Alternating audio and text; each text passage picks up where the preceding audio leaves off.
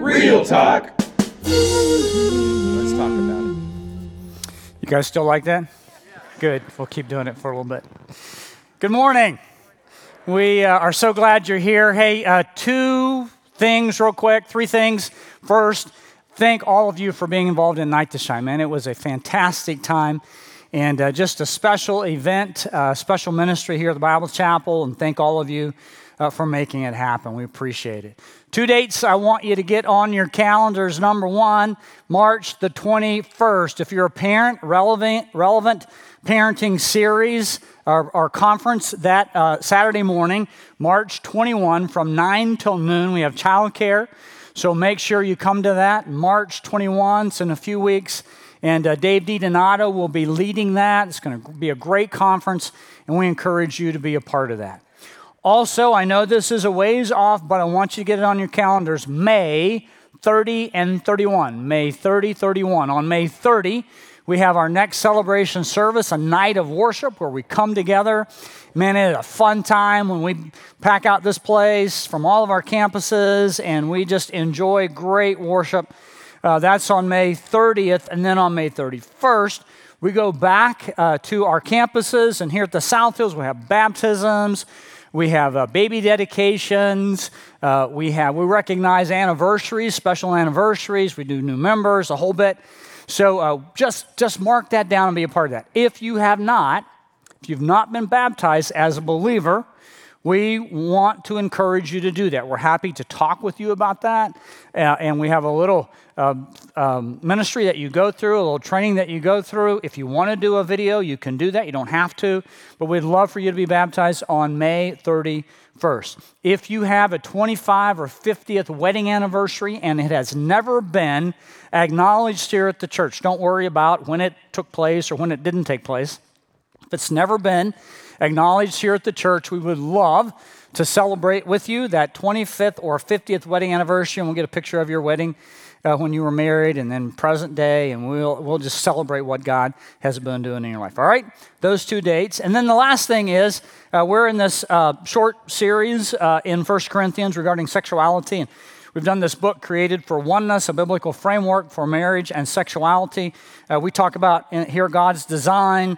Uh, we talk about the commitment of marriage. We talk about living together and why that doesn't work uh, in, uh, in a marriage relationship, and also talk about uh, alternative uh, marriage, gay marriage, homosexuality. That's in the book, and it's in the bookstore. You're welcome to get it after the service. All right, let's pray together and ask God for his help as we open his word. Father, we thank you that you are a God who loves us, and as we have heard the children leading us, uh, Lord, you are, you are forever faithful.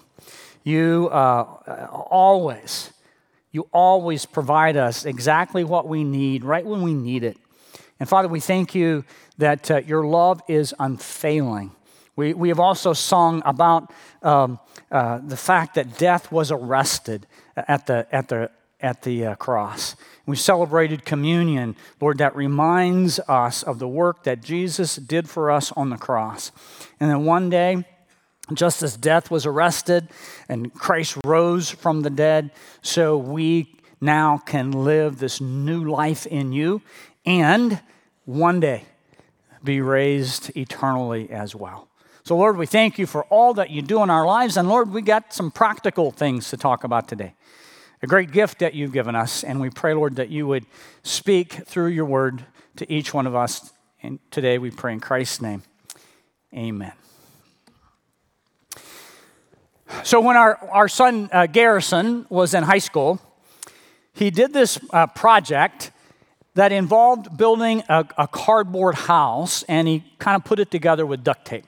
It was a big house is, I don't, I don't remember, like five feet wide and about six feet tall.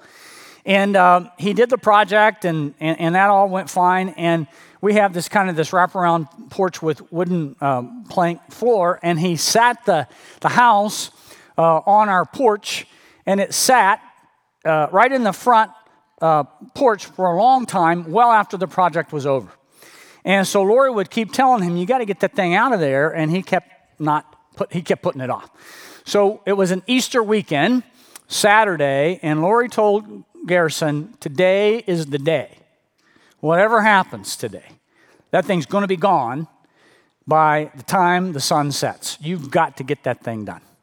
So um, I, was, uh, I was gone most of that Saturday, and um, again, it was Easter weekend. We were going to have some people over on Sunday. Lori did not want that on the front porch. And, and uh, after uh, the Saturday Easter service, I went home, and uh, we were all eating together, and we were having a, you know, a good time. We kind of just sat down to eat, and uh, we got this frantic knock on the side door. Uh, a neighbor said, Your porch is on fire again. And I looked at Lori and said, Again? What's that about? And she said, Ask your son. Uh, when, when she used your instead of our, that was never good for Garrison and never good for me either. After the second fire was put out, uh, I, I, learned about the first fire. Uh, Garrison had, had taken his time, like most of the day, for this 10 minute uh, project of tearing down the, the cardboard box. And he'd taken all that duct tape and he kind of wadded it up in a ball. And then, as he tells the story, he was just curious to see if duct tape burns. and so he, he lit it with a lighter, and sure enough, duct tape burns, and it burns hot and it burns fast. And it's, it actually started our porch on fire. It was so hot that the, the porch started on fire. Neighbors were running around the neighborhood uh, trying to help out. And Garrison, he, uh, he thought he put it out, right? But didn't quite put it out. And that's why the second fire started, just ignited uh, there on the porch uh, the, second, the second time. Uh, in, in, our house, we have this, this hangout room downstairs, our TV room, and and we have a, we have a fireplace uh, there that wood burning, and, and man, it's fun. And it's, you know, the smell of smoke and the whole thing. And then right above that, upstairs, we have another fireplace. And uh, a few years ago, we decided to put a, a gas uh, line in there and make that like kind of a, just one of those fake fire, fireplace things. And so the, the main gas line was running through the porch into the house. And that fire was about a foot from that gas line where you turn on the valve. It's just by God's grace, uh, the house did not uh, blow up. Brittany, our oldest daughter, was home from, uh, from college, Grove City, and uh, that weekend, and she brought four, or five, or six friends home with her um, for Easter Sunday. They got in late Saturday and, and, and came to one of the early service. I was still here, and and uh, they were back at home with Lori, and they were in the kitchen just talking, and Garrison walked in with a bouquet of flowers and gave them to Lori and said, Sorry for almost killing you yesterday. so um, those friends never turned their back on Garrison the rest of the time they were at our house, even after they heard the story, especially after they heard the story. So we love fires in our house as long as they're in the fireplace. Man, in the fireplace, cool. Uh, don't you love a fire? Just brings warmth and, and, and great smell. Uh, you can sit watching the fire and it pops and it crackles and, and it's soothing. A fire in a fireplace is fantastic. But outside the fireplace, man, it can, uh, it can burn things down and it can blow things up. And so it is with sex. Within its, its proper place in marriage between a man and a woman, man, there is nothing like it. It is fantastic. Anyone agree? Good, good. It, man, it brings warmth and freshness and intimacy, uh, reconsummating, if that's even a word, our, our marriage. I say, I would, I would do this all over again just with you. But man, outside, outside of marriage, it can blow things up. And it can burn families down. So we're studying through the book of First Corinthians, a book that Paul addresses uh, several issues. Uh, we, we, we, we've seen that uh, Paul was in Corinth and he was He, he built the church there. He started the church. He stayed there a year and a half. And then um, after a year and a half, he uh, went back uh, to Jerusalem and started then his third missionary journey. And so if we fast forward now, it's about five to seven years uh, after Paul founded the church. And um, he gets a knock on his door. He's in Ephesus. He's in Ephesus, uh, starting a church there. And he gets a knock on his door one day, and it's people from Corinth, and they're saying, Paul, the church you started in Corinth is in a mess. There's disunity all over the place. There, there, there's bad doctrine going on. I mean, there's a whole bunch of pride. And, and you won't believe this, but there is some sexual immorality going on. And that's what Paul addresses in chapter 5, 6, and 7 of 1 Corinthians. The, the, the believers say, Paul, you're not going to believe this, but there's a man in our church. He says he's a believer. He's right in our church, and he is sleeping. Everybody knows it. The whole town knows it. He's sleeping with his stepmother. Paul, that's not right. And Paul, as bad as that is, it gets worse. The leaders of the church have their head stuck in the sand, and they're not doing anything about it. So Paul addresses that in chapter 5. And then they say, Paul, man, some people regarding sexuality, they're like playing the grace card. They're saying, I'll sleep with anyone I want to sleep with. You just do whatever you want to do. Uh, there's these temple prostitutes, the temple of Aphrodite, about a thousand temple prostitutes. They're claiming this is a religious experience. They can do whatever they want to do. There are others in the church that are saying, you know what? Sex is like just eating. If I'm hungry, I want a hamburger. If I want sex, I just go have sex. It's just a, a function, biological function. And then there are some, they come from the school of Gnosticism, where the body is evil and only the spirit is good. And, and Paul, they're saying it doesn't even matter what I do with my body. I can have sex if I want to have sex with anyone I want. It doesn't matter. It's just the spirit. So Paul says, got to address that. And he addresses that in chapter 6. In chapter 7, he's going to address sex within marriage. And before we get there, I'd like to do uh, one thing real quick. Let's just, let's just reset the biblical framework that we've set throughout this short series. First of all, we've said that sex is God's idea and God's design. Whenever we study sexuality in Scripture, we always have to go back to the framework. Sex is God's idea and God's design. Genesis chapter 2, verse 7 Then the Lord God formed the man from the dust of the ground, and he breathed into his nostrils the breath of life, and man, body and soul, man became a living creature.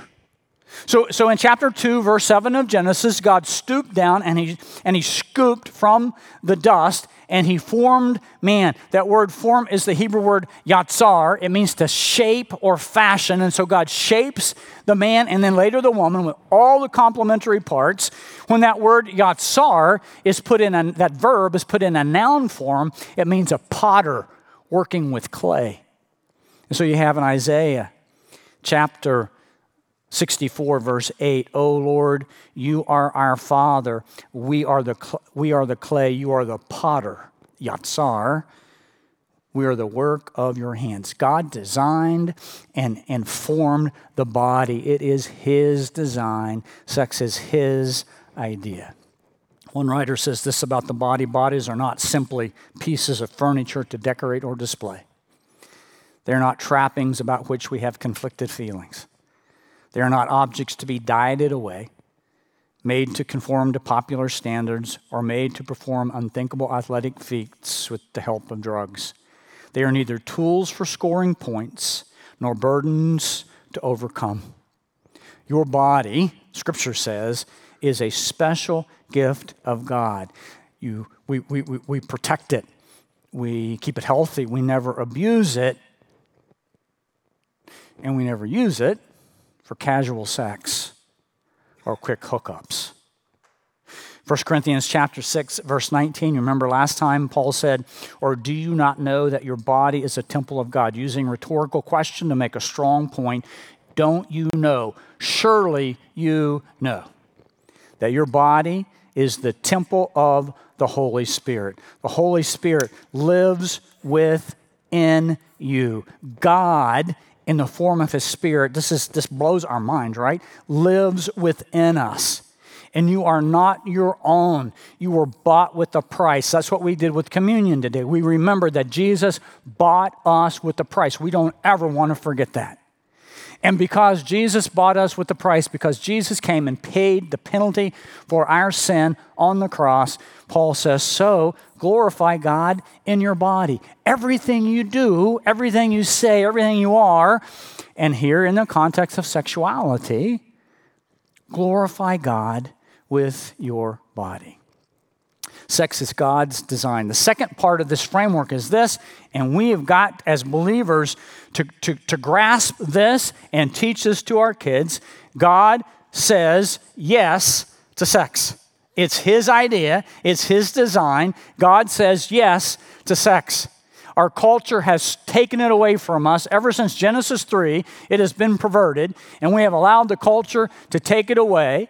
And man will always pervert it and man will always force it, and man will always abuse it and prostitute it, and it will be used to entice men and women into pornography, and it will be used for sex trafficking, and it'll be used to sell everything from candy bars to cars. That's what the world will do with it. And if we let culture take it, and if we let culture set the pace with it, and if we let culture share the narrative of it, we will always be saying as Christians, no, kids, don't do that, stay away from that, instead of saying, well, time out. This is God's idea. God says yes to this. This is a great gift that God has given us, and we're going to say yes to sex in the context of marriage between a man and a woman. You know what the first command of Scripture is? Anyone know what the first command of Scripture is?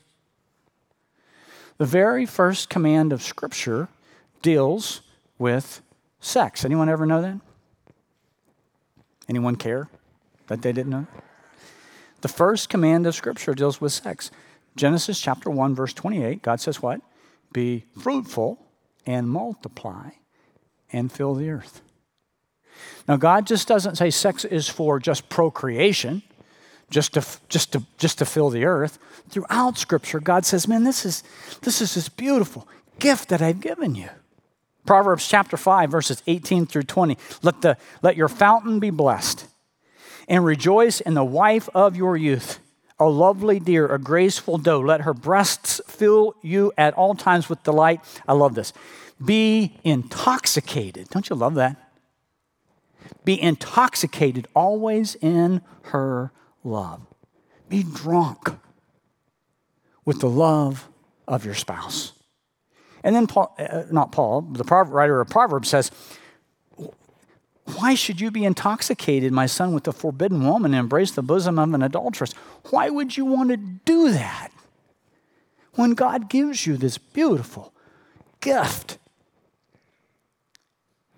Between a husband and a wife, be intoxicated with each other's love.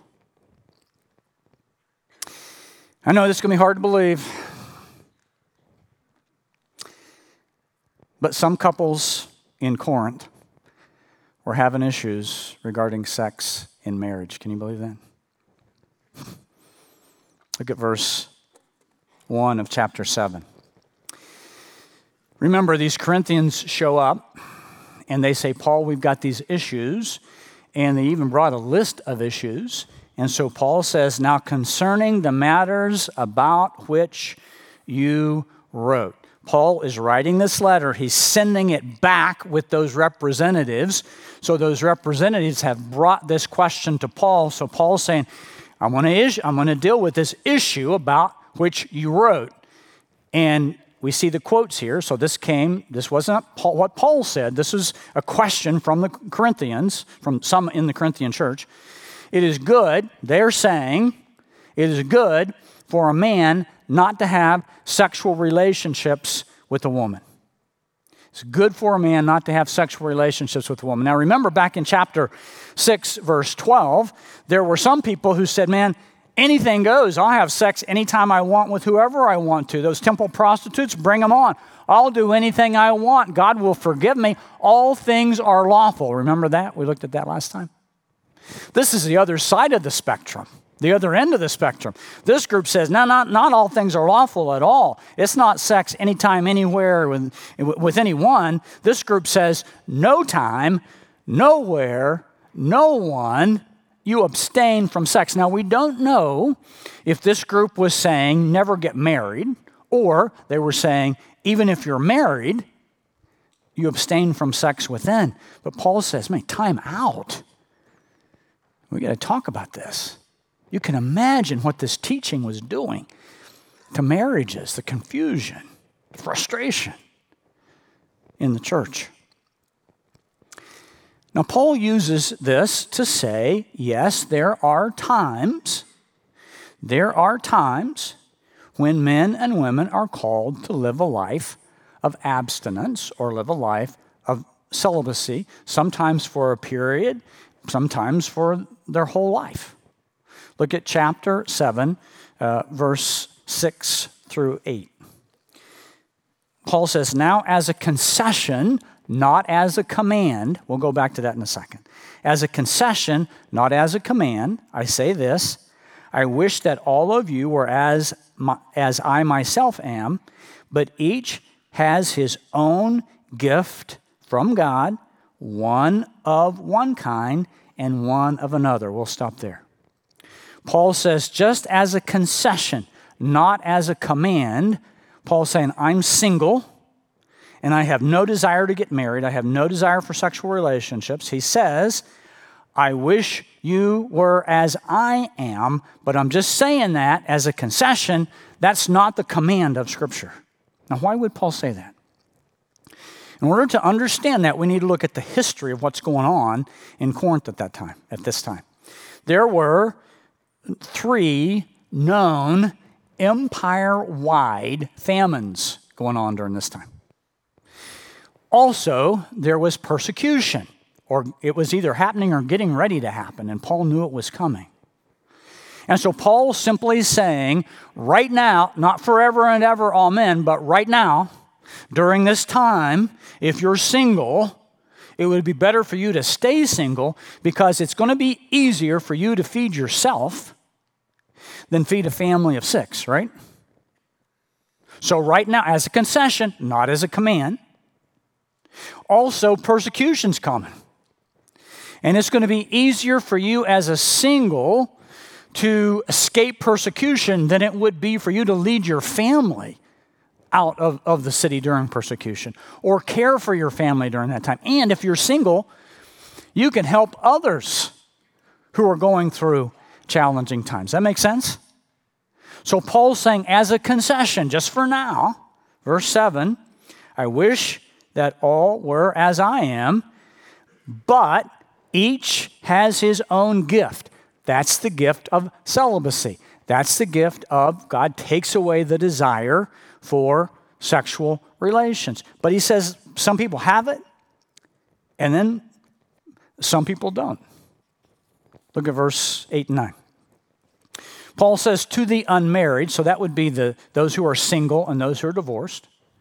To the unmarried and the widows, I say, it is good for them to remain single, again, because of the times. But if they cannot exercise self control, they should go ahead and marry. For even in these times, Paul says, it's better to marry than to what? To burn with passion. Now, when Paul says that, he's not saying, when he says you can't, you can't exercise self control, he's not saying, you weak wimps, you can't control yourselves. He's not saying that.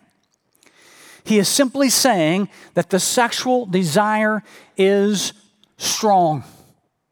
And if you have that sexual desire, you've not been given the gift of celibacy. And if you have that sexual desire, it's better for you, even in these times, better for you to get married, better for you to get married than to burn with passion. Just think how vividly Paul paints that picture. Sometimes in church, we get, we get bashful about talking about sex. And Paul says, burn with passion. That's pretty vivid, right? Right? Okay. Now, very practically, if you're single or single again, how do you know God wants you to stay single? How do you know that? Well, based on this, God would take away the desire for sexual relations. Make sense? God would take that away if He wants you to stay single or continue to be single. If He doesn't, and you still have that desire, then Paul says it's better for you to go ahead and get married. It's better for you to marry than to burn with passion. So go ahead and get married. It's a gift from God not to have that desire. If you don't have that gift, then if you're single and you don't have that gift, it's better for you to marry. That makes sense? So if you're single, that's a very practical way you can determine is this where God wants me the rest of my life or or not? That issue of sexuality. Look at verse 2. Go back up to verse 2 now. Dealing, having dealt with those who are unmarried and those who are uh, widowed, Paul now goes back and says, okay, let's, let's talk about this in the context of marriage. So, you've written to me this statement it's good for a man not to have sexual relationships with a woman and vice versa. Look at verse 2. But because of the temptation to sexual immorality, each man should have his own wife, and each wife her own husband. Because of that, of that temptation, you should go ahead and get married. Now, Paul is, just to be clear, Paul is not saying the only reason you need to get married is to have sex. He's not saying that. He's going to write in Ephesians chapter 5 about the, about the beauty of marriage and just the aspect of, of, um, of uh, this mystery of Christ and the church and how that's likened to a, a man and a woman, the beauty of it. Paul honors marriage uh, from the Old Testament. It's always been honored. Genesis chapter 2 a man shall leave his father and mother and cling to his wife, and the two will become one flesh. Paul's saying, man, there's some great things going on in marriage. That one flesh relationship is physical oneness, an exclusive sexual commitment. It's spiritual oneness. It's a growing together in your walk with Christ. It's emotional oneness. It's missional oneness. Paul says this is beautiful gift. So, so you don't get married just to have sex, right? Right. And sex in marriage is very important part of the relationship, right? Right. In the history of the church, there have been some strange uh, teaching on the issue of sex. St. Augustine lived in the 300s, and, and he said uh, um, uh, sex was corrupt and um, it was a vehicle of transmitting original sin. Uh, Pope Gregory the First uh, he lived in the, in the 400 and 500s. He said this I believe, quote, sexual pleasure can never be without sin. It's for procreation only. So you can go ahead and have it to have kids, but you better not enjoy it one little bit. Between the 3rd and 10th century, so 400s to 1100s, the church said, Roman Catholic Church said, you married couples, you cannot have sex on Saturdays Wednesdays and Fridays, and you can't have sexual relations during the 40 day uh, fasts before Easter and Christmas or any religious holiday. One historian did the math. and between the third and 10th century, married couples, you only had 44 days a year to have sex. That's why they call it the Dark Ages.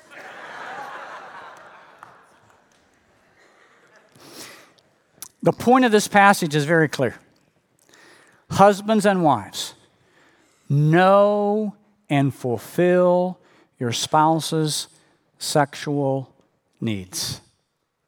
Look at verse 3. The husband should give to his wife her conjugal needs, her rights, and likewise the wife to her husband's.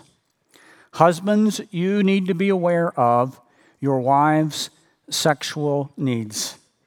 you need to be a student of your wife. This involves the words you use, the care you give, the back rubs you give without any thought of what you want to happen after the back rubs. When it comes to sexuality, women lead emotionally. Wives, you need to be aware of your husband's sexual needs. For him, it is not that complicated. In fact, we have a little graph to show you.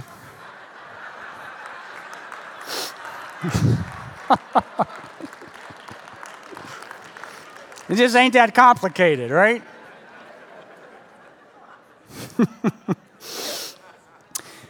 God has wired the man, God did it, to have sexual, to, to have need for sexual release every 48 to 74 hours, 74, 48 to 72 hours. That's just the way God wired us. But just to put it in perspective, uh, I want to show you a picture of, of this guy. I, um, this came through the news feed uh, this Friday. I wouldn't have even thought of this had it not shown up on my news feed. But, but, but this is called um, an antechinus. Anyone heard of an antechinus? This guy's a maniac. Uh, he, he has, for three weeks, he has, he has this, he just is a maniac for three weeks. He has so much sex in three weeks that he, die, he goes blind and dies.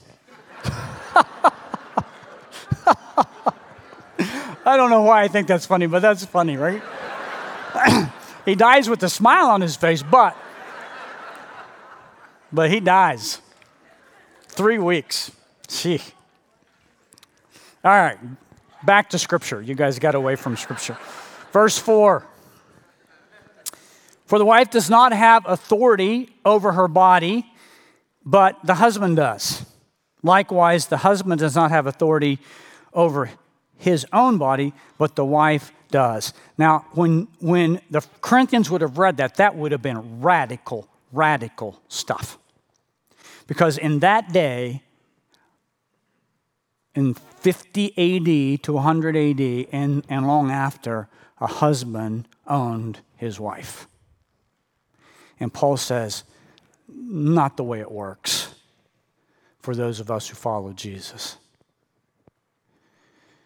husband authority and wife authority. We do this thing together. There's, there's, a, there's a mutual authority, there's a mutual meeting of needs.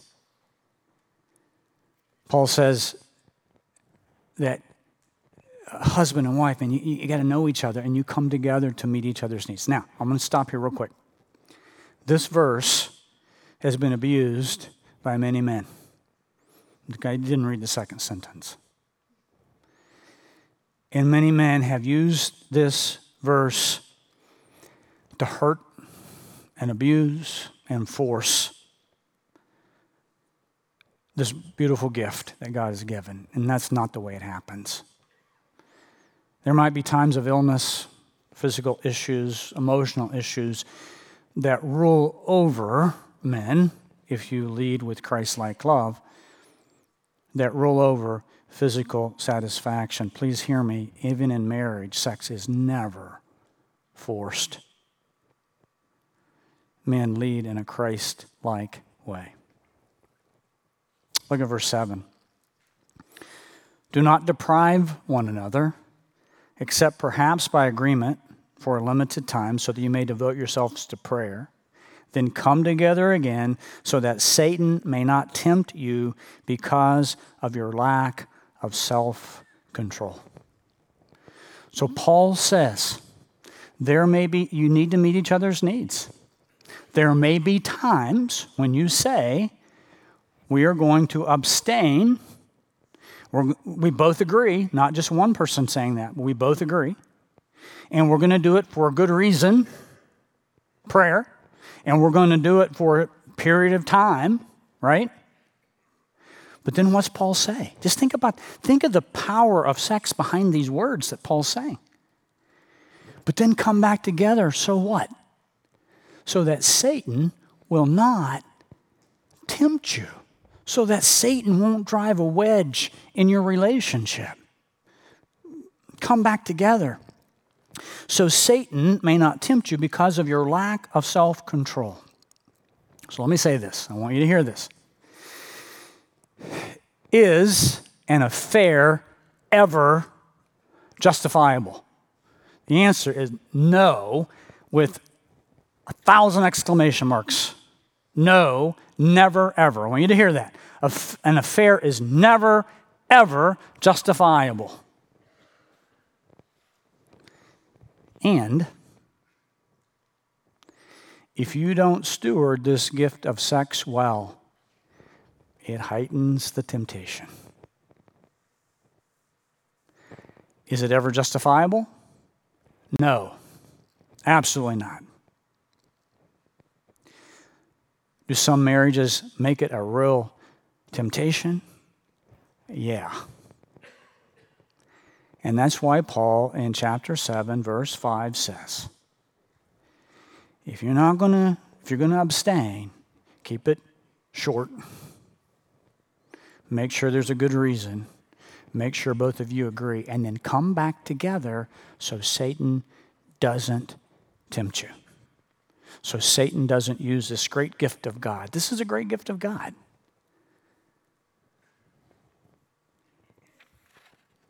To drive a wedge into your relationship.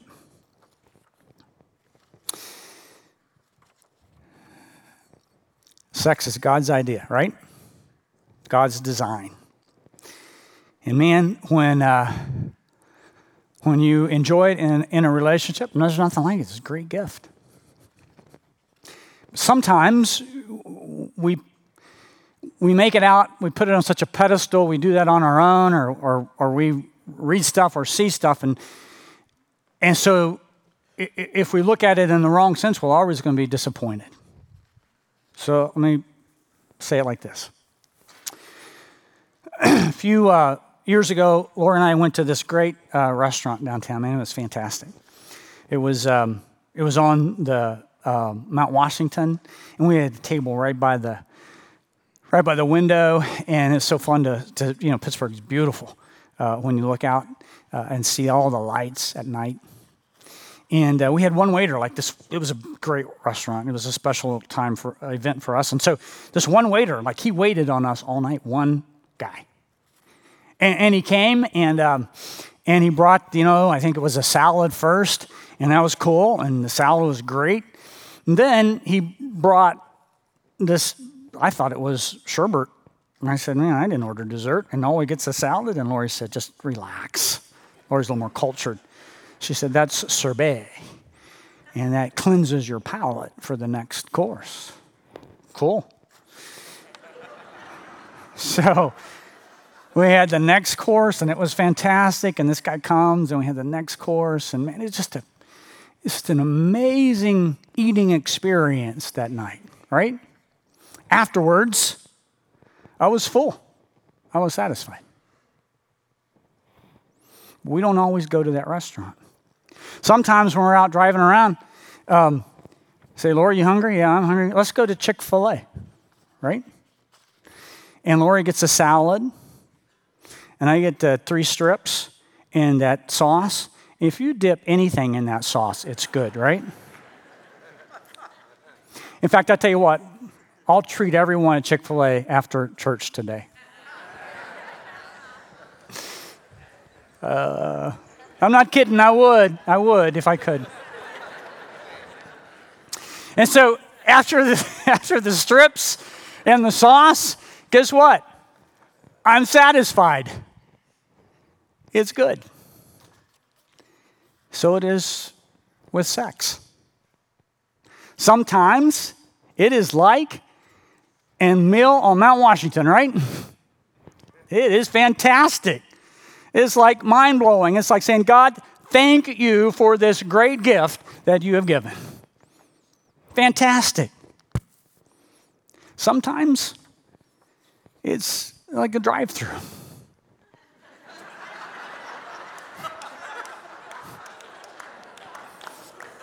Right? Like the kids are down the hall.